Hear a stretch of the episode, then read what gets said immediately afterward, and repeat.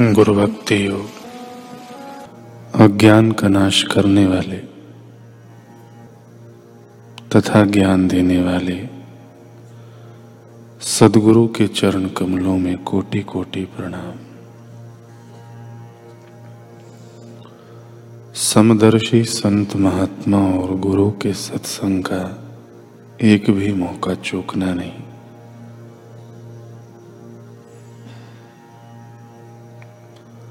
आपके स्थूल मन के कहे अनुसार कभी चलना नहीं।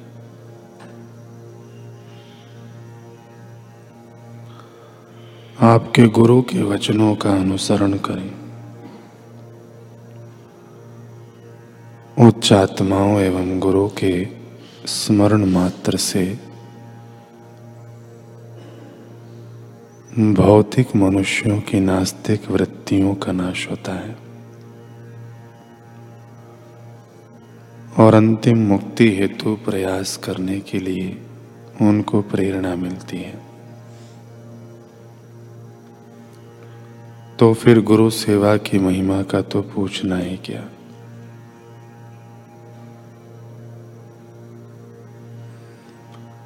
जिस प्रकार दो खरगोशों के पीछे दौड़ने वाला मनुष्य दो में से एक को भी पकड़ नहीं सकता। उसी प्रकार जो शिष्य दो गुरुओं के पीछे दौड़ता है।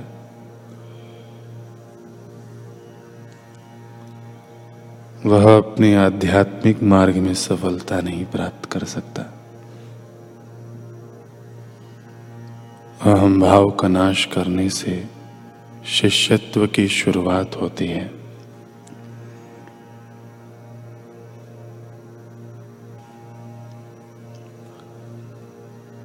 ध्यान में पूज्य गुरुदेव का संकेत।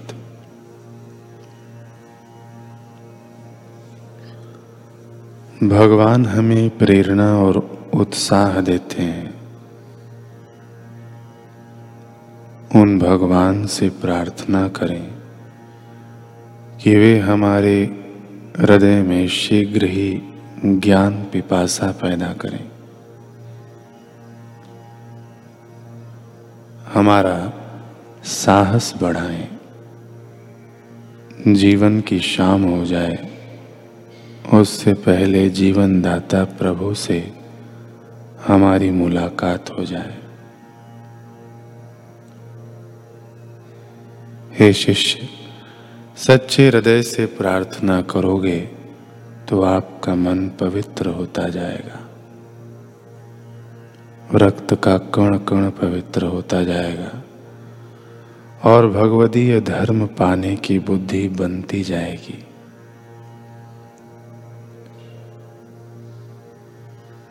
हे साधक, जो कुछ सत्कर्म एवं दान पुण्य करो, सब भगवान को अर्पण करो तो उसका फल अनंत हो जाएगा। अहंकार के कारण मन बुद्धि को अपना मानकर जीव परेशानी पैदा करता है। उस मन बुद्धि को भी परमात्मा को अर्पण कर दो।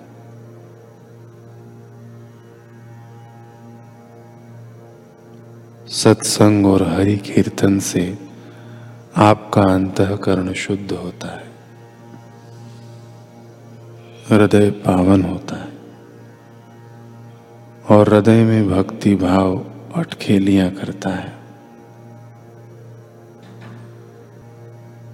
हे साधक, आपके संस्कार मुझे अच्छे लग रहे हैं। भगवान करें कि आपको बार बार सत्संग सुनने का अवसर प्राप्त हो और आपका भक्ति भाव सदैव बढ़ता रहे। जो घड़ियाँ सत्संग में बीती, वे ही सफल हैं। आप सत्संग सुने और याद न भी रहे, फिर भी वह कितना लाभदायी है, यह तो भगवान जानते हैं।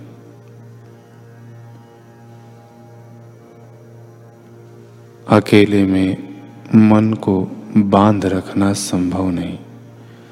जितनी देर आप सत्संग में बैठते हो, उतनी देर के लिए तो आप संत सभा में संतत्व को, गुरुत्व को उपलब्ध होते जाते हो।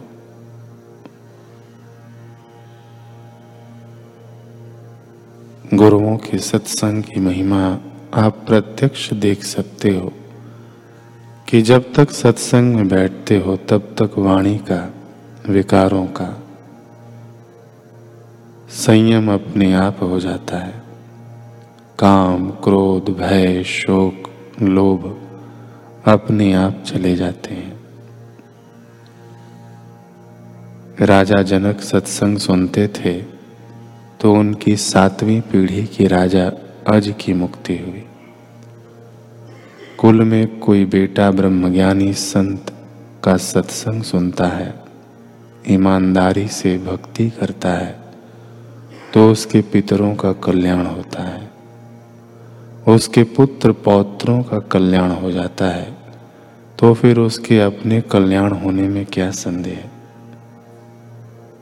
इससे आप समझ नहीं सकते, पर आपने बहुत कमाई की है सदगुरुओं के सानिध्य में।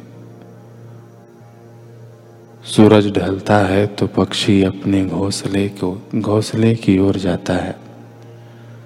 वैसे ही प्रभु तो मुझे वह पंख देना कि जीवन की शाम होने से पहले मैं तेरी ओर उड़ान भर सकूँ।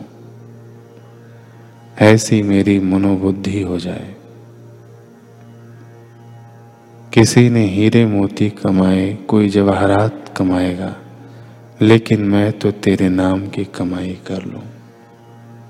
ऐसी दया करना प्रभु, हे साधक तो ऐसी प्रार्थना करना।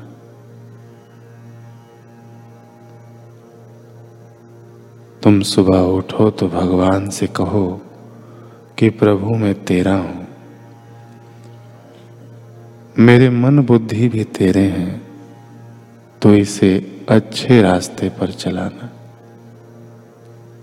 हृदय पूर्वक की हुई प्रार्थना स्वीकार हो जाती है।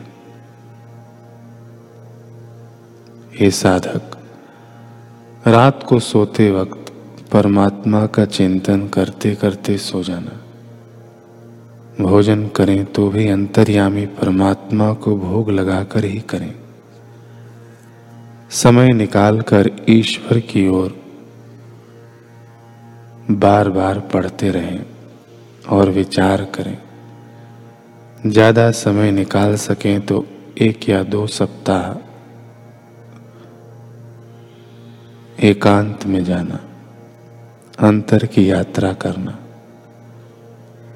इससे शरीर के रोग तो मिटते हैं, मन के भी रोग मिटते हैं। ध्यान योग साधना शिविर में जाने का लाभ ले सके तो समय निकाल कर अवश्य लेना। रात्रि को सोते समय भी थोड़ा सा ध्यान करके सोना। अपने गुरु का चिंतन करके सोना।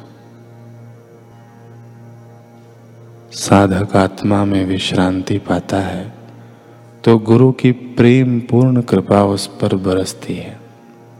गुरु उसको गुप्त बातें बताते हैं। गुप्त बातें भी दो प्रकार की होती हैं।